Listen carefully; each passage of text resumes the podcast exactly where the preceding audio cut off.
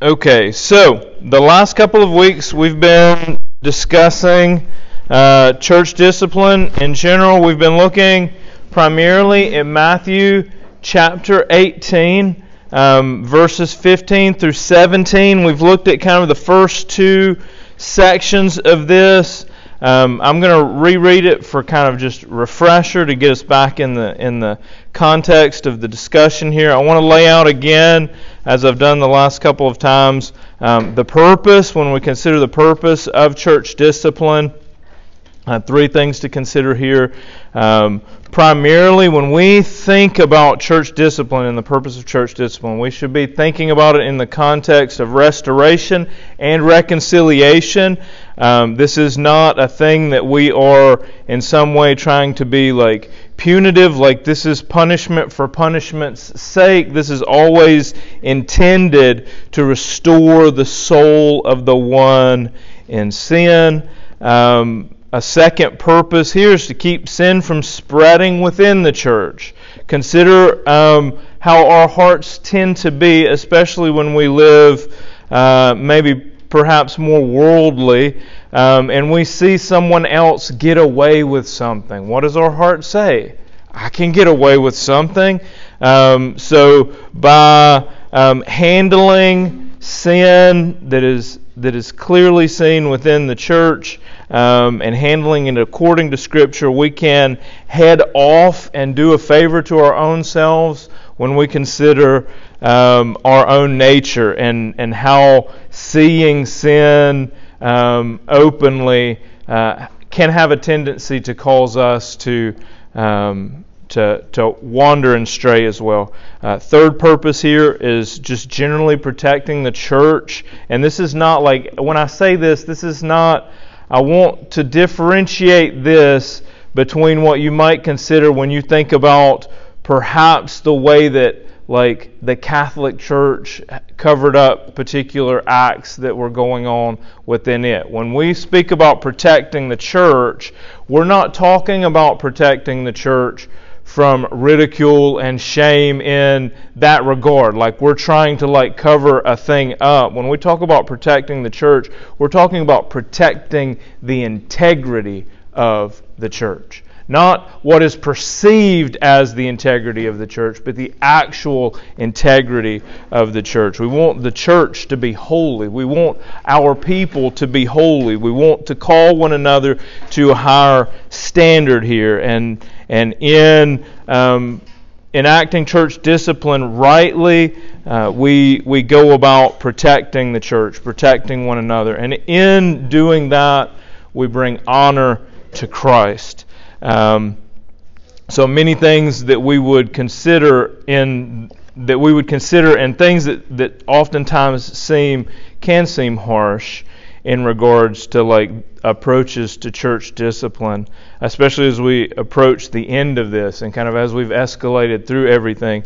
I want us to consider that when the church handles sin within the church rightly, that the world sees that we call ourselves to a higher standard, right? So instead of masking and covering up, when we uh, let the light shine upon it and um, approach it uh, as we should, then the world sees that uh, they're not perfect. They don't claim to be perfect, but something is working in them that causes them to chase after perfection um, that is unlike what uh, occurs within the world. So those those are the kind of purposes here. Application from the application side of things, we see that uh, we start from the smallest group that's possible, and we've been discussing escalation um, the last couple of weeks, and um, so sort small, um, and this is to um, again protect and um, we are not trying to blast sin and, and display your sin for the world to see. Um, and this is this is why, like, I think oftentimes when it comes to church discipline, that we err on the we we can err too much on the side of like not wanting to put things out there for everybody. then in so doing, um, we can overlook sin that ought not be overlooked, right? Um, so start small, but there are clear guidelines for escalation here. Um, and kind of second point of, of application, we should escalate in the accordance in accordance with scriptures until resolution. Um, and we're kind of we've talked about that in each of this each of the each of these stages of escalation that we sh- we would hope that resolution would be found there, but if it is not, then we're called um, into kind of these these ever increasing um, kind of points of, of escalation here. Um, we see as well, and we'll look at that maybe today um, in 1 Timothy, um, that leaders are rebuked before the entire church. Um, leaders are called to a higher standard, and as such, um, like not everybody should be teachers, right? Not everybody should be preachers. Um, and if the Lord calls you to this, um, you you ought to understand that He's He's calling you not to some fake type of holiness for everyone to see, which is what when we when we approach it as such, we tend to want to hide our failings, but um, an actual visible. Um, chasing after holiness that would call our brothers and sisters in the church to chase in the same in the same way, right? So, as such, um, open rebuke is something um, that should be expected for, for leaders that continue um, in sin. Uh, verse or the the fourth kind of point of application here um, is once we come to repentance, once the person who's been approached here uh, repents, we should not ice them out. This is this is a thing where like when repentance comes, we should um, as quickly as possible and in as wise a way as possible seek to rejoin that member to fellowship rejoin that member um, to kind of the, the full blessings of being a member um, within a body of believers um, and and continue the work of reconciliation. Right? I, I, I want to add that to the end because, as we all know, when we fall, sometimes it is not simply standing back up. Sometimes we make our way back up. Right? Sometimes that reconciliation takes time and energy, even after repentance comes. Right? Um, and and that will be uh, depending on uh, depending on the circumstances of, of the particular sins. And there's a lot of that in this in this study where there's these rooms room for questions, room for consideration, room for and in all of these, when I say there's room for, um, the only room that there is for is for us to examine scriptures to answer those questions. Right? There's not room for my opinion or your opinion. There's room for seeking in those areas the guidance that Scripture gives us there. So, with that said. Um, church discipline, Matthew chapter 18, verses 15 through 17. If you'll read with me, uh, starting in verse 15. If your brother sins against you, go and tell him his fault between you and him alone. Start small uh, if he listens to you, you have gained your brother. Like, I think, as I consider this again and again, this is the most beautiful stage of this whole thing. And we can only hope and pray that in this, this is where we find reconciliation and restoration because this has the least amount of overall impact or, or risk of overall impact um, to the to the larger body of believers in, in any particular location. So we seek to handle things in this way, and I, I say that to encourage you as well. If you find yourself in a place where you feel like the Lord's calling you to an individual because of a particular sin that you might have seen or over, like you might have overseen or you might have somehow uh, become aware of it, um, that you would be encouraged to, to be courageous and go to that individual. That can seem like the most daunting of things. It can seem like the most weighty of things because there's this fear that comes with what happens if it doesn't go right. And um, I want you to couple that with another fear of what happens if you do not act in accordance with Scripture, not simply for your own sake, but for the one that God might be leading you in rebuking that they do not continue in that way, right? So I want to every every time we read this text, I want us to, to, to just stop for a minute and, and consider that if we would follow this first piece of advice, that we could, I believe, head off many, if not most, of the issues uh, that arise. But there are times that we find ourselves um, unrepentant, and just hearing it from one might not be enough verse 16 but if he does not listen take one or two others along with you that every charge may be established by the evidence of two or three witnesses. So uh, when we touched on this last time there's the idea here that as you're bringing together like you're this it's escalated beyond just the the small circle and now you're having to bring others into this. We talked about just some kind of points of wisdom perhaps on ways that you could approach this. Uh, if you find yourself in this situation where you're considering, okay, I've gone to this individual, they've not listened, they've not heard me, um, and now now I feel like Scripture's calling me uh, to to go to this next step. I, I pray that you would be wise in the selecting of who you would bring with you. We talked about some details surrounding that last time. Um, we won't go uh, we won't go into those again today. Um, but perhaps you find yourself having done everything, everything in accordance with Scripture, seeking for the re- restoration and reconciliation of this individual. You've gone to them one on one. You've gone to them now with uh, trusted witnesses to hear the charges that have been brought together. I would encourage you in that situation that you be clear and concise with the charges. Don't be afraid to write these things down so that you have kind of um, like a log of what is going on here. Um, we have technology. If all parties involved are um, are okay with the situation being recorded for the sake of clarity, um, you could use your phone and record these things. I would I would go so far as to say, um, don't record the conversation and everyone not be aware that you're recording it. Right? Like if everyone's on board with it, that would be a good way that you could capture all of the details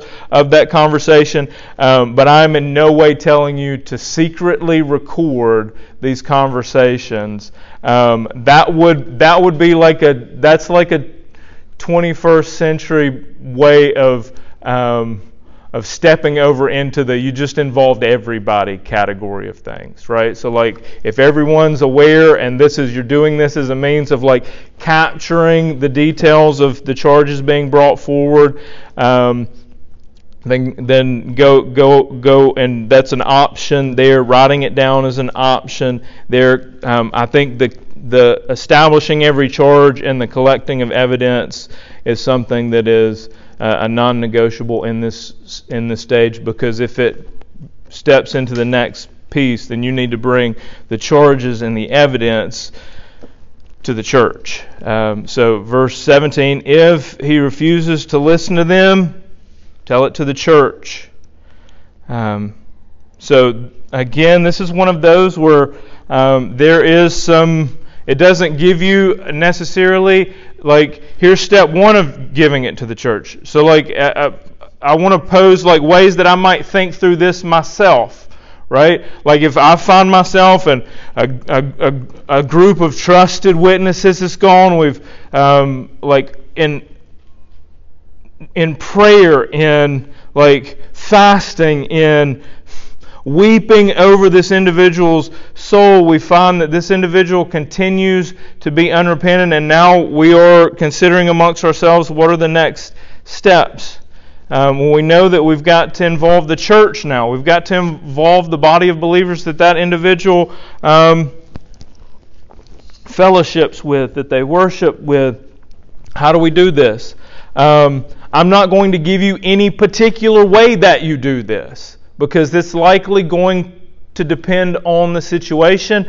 Um, I will say here that um, wisdom would say, again, like we see that there's this expanding of the circle of knowledge around these things as you pass from like phase to phase. So, um, depending on the size of the body of believers, depending on, you know, like that you may approach bringing it before the church in a in a different way depending on the context, the, the size of the church, the the issue at hand. Um, so, like options, we'll just talk about potential options. Well, perhaps the pastor's not been involved at this point. That might be one option that you would consider. Go like we've we've tried to handle this. We're going to go to the pastor. Um, we're going to get into church governance in a later sermon. Um, if you were to find yourself in the context where there were elders within your church, um, bringing it then to the elders to discuss it, get kind of this is not saying that this is we're now doing like we're doing a group of two or three and now we're doing a group of six. This is with the idea of how do we approach bringing this before the church right? Um, and then you're going to have some situations, like there might be situations where it is wise to literally stand up in the sanctuary and bring the issue to bear, right? Perhaps, perhaps you find yourself in a situation where those who were unrepentant and God forbid, like this is one of those things where like, like woe to the church that finds the leaders of the church unrepentant of sin. But if you find yourself in a situation where those who ought to be the men that you could trust to bring this to were to prove themselves untrustworthy, and you find yourself needing then to stand before the church, then bring it before the church. Right? That might be one in a million type of path to escalation. Okay? Like, I would imagine that most times it's not going to go that route. But here's what I would say. I think that the, I think that Scripture leaves it with these clear what you should do, giving you guidance from Scripture, the broader scope of Scripture to consider how you ought to approach those situations. But what it doesn't leave us with here is the, the individuals being um, rebuked from stage one into stage two into stage three, being individuals who carried a particular type of authority within the church, and because of that, you say nothing. Right? Like that is not an, that is not an option that Scripture gives. And, and I would go so far as to say f- for an individual that found themselves in that situation,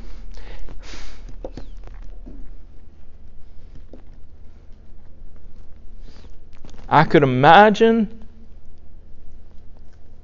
the weight of the concerns feeling like it's me versus them, right?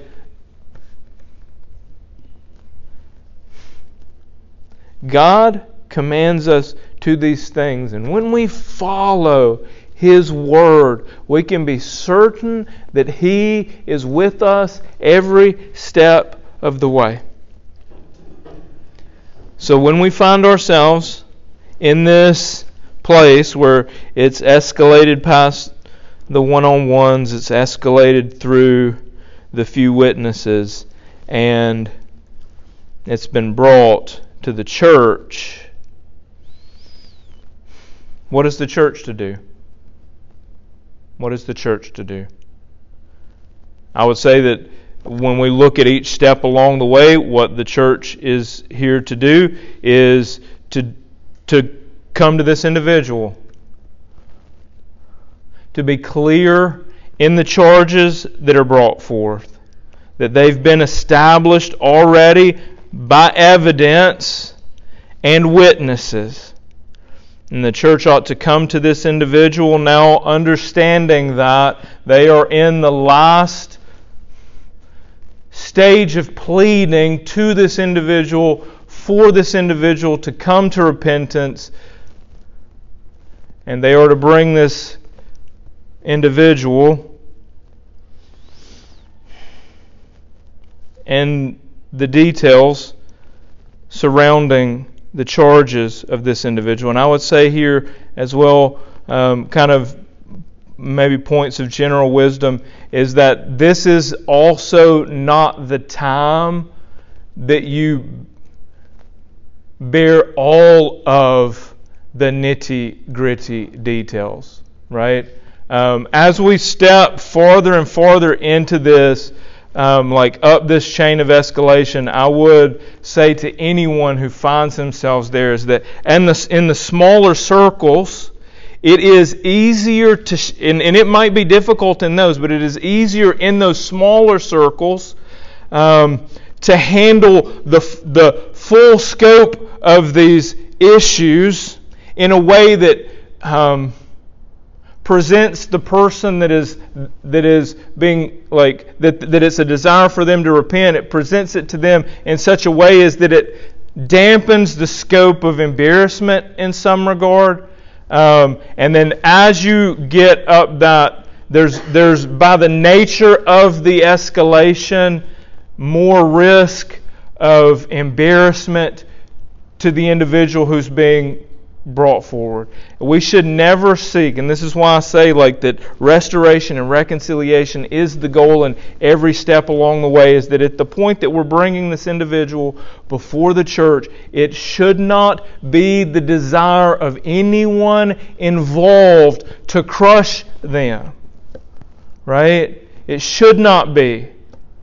Like it should be the desire of everyone involved to see them come to repentance, to consider what if it was myself that found my heart hardened and my brothers and sisters did not overlook it, did not let me go farther into it, but instead have carefully, with much prayer, with much consideration, with much deliberation, sought after my repentance, and I refused it every step along the way. And then they come here, and it would be very easy for them at this point to desire to bring shame to me in hope that the shame cracks that shell, that hardened shell, right? Like we, we think in that way. We ought to consider, even at this final step here, that the information brought forward to the church is sufficient to make the case for repentance and for it coming this far. But we ought to still be considering the walk of that believer. Yeah. And and we should consider we should consider as well like when it has gotten to that point um, that the church ought to have followed the same like like the church ought to be fasting and praying and weeping. That this individual does not overlook this last rebuke. That they would come to repentance. Which may mean that this is not simply a you come to the front of the church get blasted go home. Right that this might not look like that. And I think a lot of times when we consider kind of these final stages of church discipline, that's kind of the picture that we have in our head is that we embarrass you in front of everybody and send you on your way. Right? And that ought not be the desire of the body of believers in enacting this um, church discipline. Um, but what if? What if? So, like in each step along the way, there is a desire for this person to be restored. And there is opportunity for that restoration in bringing it before the body of believers as a whole. No matter whether you start with a pastor, or whether you start with a, with a, with a, a body of elders, or whether you the situation merits that you just bring it before the entire church um, perhaps because leadership is involved or something like that. Um, in each of those steps, in each of those prayer, fasting, weeping over the sin that is clear in the unrepentant heart of our brother or sister in Christ. It's going to feel like somebody's ripping your heart. it's going to be That's exceptionally if you're at difficult. Yeah. If you're at phase one, it feels like somebody's ripping your heart out. Yes. Like when you're approaching someone. Yes. Like at two, somebody's just gutted you. Three, like you Yeah. nothing but tears left. Yeah. Four, like that. I mean, you you should be legit. Yeah. Weeping. uh, Yeah. And communally. Like, and I've seen one, two, three, four. Yeah. And Yeah. church that is not the weeping feeling like you're, somebody's just gutted you, I would say it's impossible to use the right tone. Yeah. Yeah.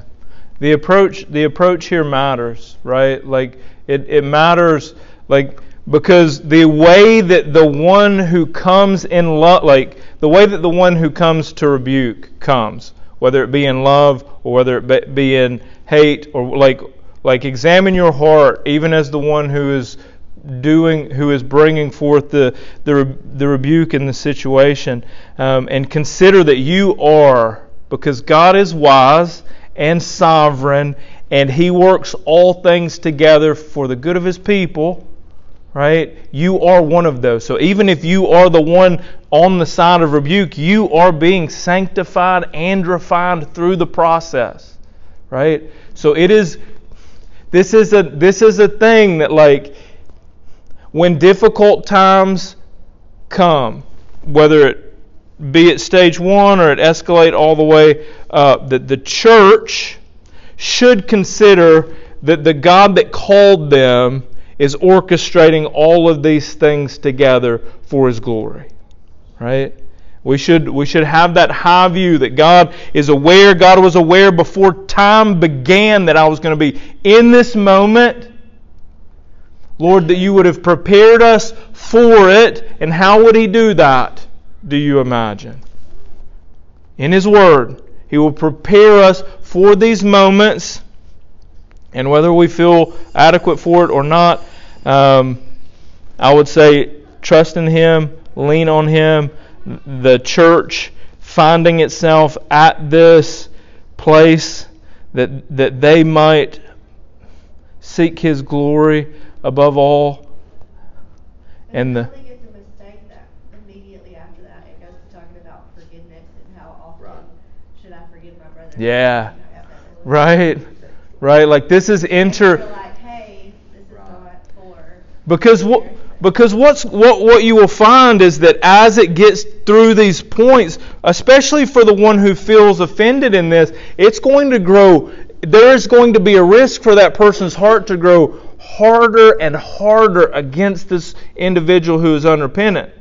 Such that what if by God's grace and mercy bringing that individual before the church brings them to true and heartfelt repentance and you as the one offended see it and how easy might it be for you to say it's going to take me some time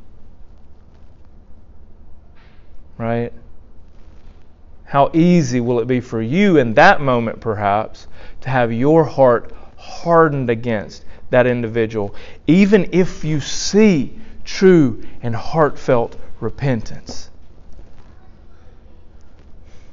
May God watch over us and guide us in all of his in all of these things, especially especially when it comes to these types of these types of perhaps difficult situations. Um, I'm I'm going to uh, we've got about 15 minutes. I'm going to jump over to t- 1 Timothy chapter uh, five real quick. We're gonna kind of take a quick. We're gonna get hopefully get into a practical example, or at least start the practical example today. Um, but before we do that, I want us to kind of step over to 1 Timothy chapter five. We're going to look at verse 19. Um, and we're going to look specifically here at um, leaders. Um, so, verse 19. I want I want you to pay attention here to Um, verse 19. Do not admit a charge against an elder except on the evidence of two or three witnesses. Where have we heard the two or three witnesses before? Right. So like this is like this is not a different thing than what we've been discussing. Um, this falls in line with uh, the the text that we've been looking at in Matthew. so um, this is a, a, this is a warning first, right? There's kind of a warning against the one who would bring charge. Um, and, and I would say here, like for the one who's bringing charge, especially when it comes to like leadership within a church, um, stay close to Scripture in this regard, right? Um, scripture says, don't admit a charge against an elder except on the evidence of two or three witnesses. Now, um, where are you admitting this charge, do you imagine? If you're not supposed to be admitting the charge, except if it's brought by two or three witnesses. What? So individual. So this you go one on one, and then you go with what? witnesses. You're establishing the charges and evidence. And now you're bringing it before the church. So um, don't don't fail to follow the guidelines of Scripture when it comes to the leadership of a church. Specifically, here, Scripture speaking to uh, the the elder except on the evidence of two or three witnesses. And this is again like um, because of the position that the elder has, there is likewise a greater impact to that elder's future potential in ministry when they are accused. Um, so, false accusations against an elder can ruin an elder's ability to minister um, in such a way that Scripture would here say, don't admit a charge against an elder except on the evidence of two or three witnesses. Now, this has been done. You've gone to this individual, you've seen unrepentance in their heart, you've gone back to this individual. They've continued in unrepentance. This is this is continuing in sin. Correct? This is persisting in sin. Okay? As for those who persist in sin, rebuke them in the presence of all. Okay? So, where before I was speaking about like when you're bringing it before the church, what does this look like? right? And that there might be different there might be different ways in which that bringing it before the church looks. There may be different, like it may look differently given different situations. For the one who is in leadership, it is done openly in the presence of all. This is that thing that you would fear to find yourself in. This is you are brought before the church. All of them openly, together, and rebuked. So, for the one who is an elder here who has persisted in sin, who has been approached by one and they failed to repent, who has been approached by these witnesses and the evidence has been gathered and fails to repent.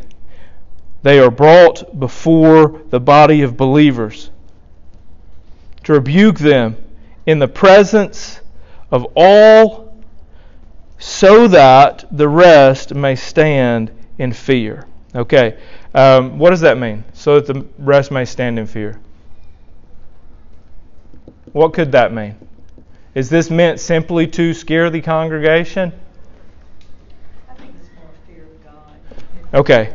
This is this is this is key here. This is key here. And this is also there's also an element of accountability in this as well.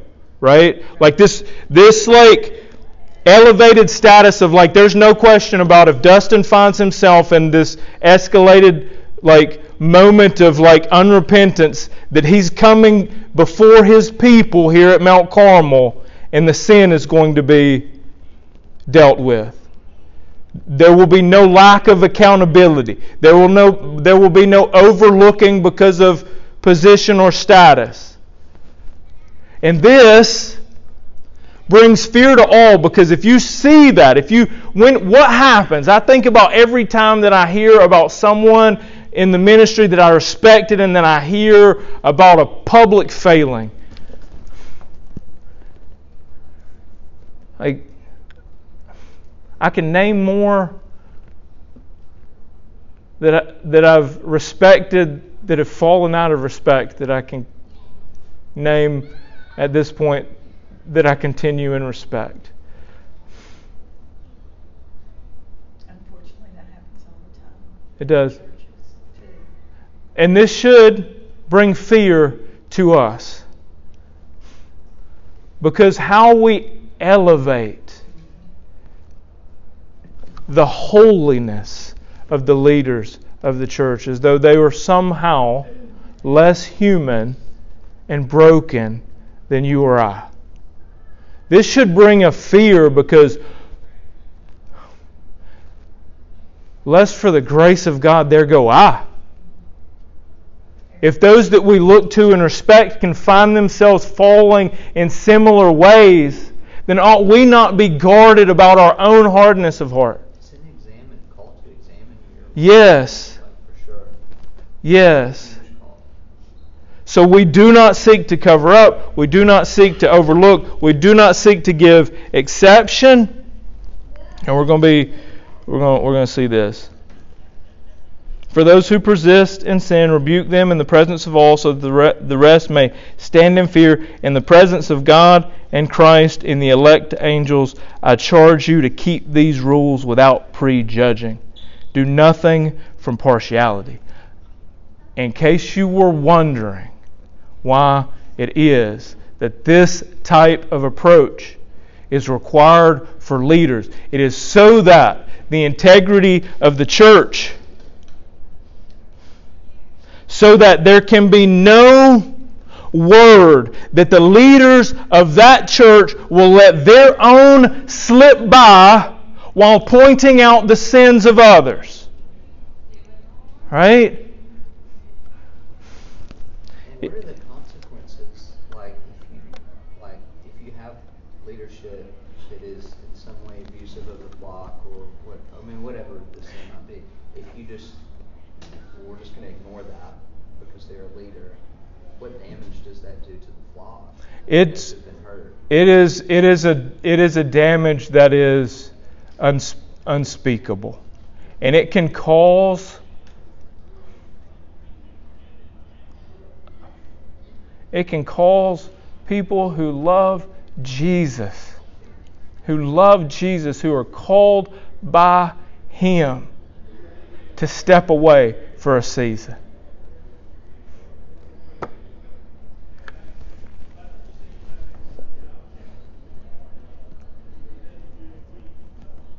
Let there be no no prejudging, no partiality within the church. What happens? I mean, we'll, we'll, we'll touch this real quick, and then we'll spend all of next week wrapping this up. What happens when a church overlooks such things? Turn with me to 1 Corinthians chapter 5.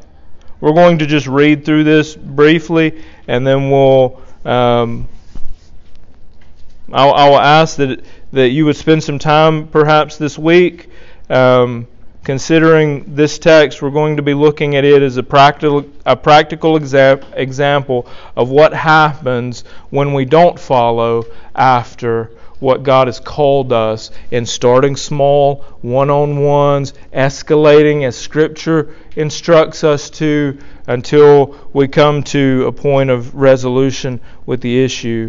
Um, would you be surprised that this has happened before in a church? Would you be surprised? I, I, I doubt many of us would be surprised. Fortunately, um, it happened early in the church during the time of the apostles, and we have captured in God's Word wisdom related to this. This church's failings, God has no doubt worked together for the good of his people from the moment that Paul sends this rebuke till we find ourselves here today. Um, so, real quickly, we'll read through um, all of chapter 5. It is actually reported that there is sexual immorality among you, and of a kind that is not tolerated even among the pagans. For a man and his father's, for a man has his father's wife, and you are arrogant? Ought you not rather to mourn? Let him who has done this be removed from among you. For though absent in body, I am present in spirit, and as if present, I have already pronounced judgment on the one who did such a thing. When you are assembled in the name of the Lord Jesus, and my spirit is present with the power of our Lord Jesus, you are to deliver this man to Satan for the destruction of his flesh, so that his spirit may be saved in the day of the Lord. Your boasting is not good. Do you not know that a little leaven leavens the whole lump? Cleanse out the old leaven, that you may be a new lump, as you really are unleavened. For Christ, our Passover lamb, has been sacrificed. Let us therefore celebrate the festival, not with the old leaven of the leaven of malice and evil, but with the unleavened bread of sincerity and truth. I wrote to you in my letter not to associate with sexually immoral people, not at all meaning the sexually immoral of this world, or the greedy and swindlers, or idolaters, since then you would have to you would have you would need to get out of the world. But now I'm writing to you not to associate with anyone who bears the name of brother if he is guilty of sexual immorality or greed or is an idolater or a reviler or drunkard or swindler. Not even to eat with such a one. For what have I to do with judging outsiders? It is not is it not those inside the church whom you are to judge? God judges those outside. Purge the evil person from among you. We'll discuss that in depth next week. Um, I'm going to close this out in prayer here. Um, there's a lot to unpack from that. Um, so we will next week look to take what we've learned in Matthew chapter 18, 15 through 17, and 1 Timothy uh, chapter 5, 19 through 21, and start seeing that play out um, in the text in the text here. So let's pray.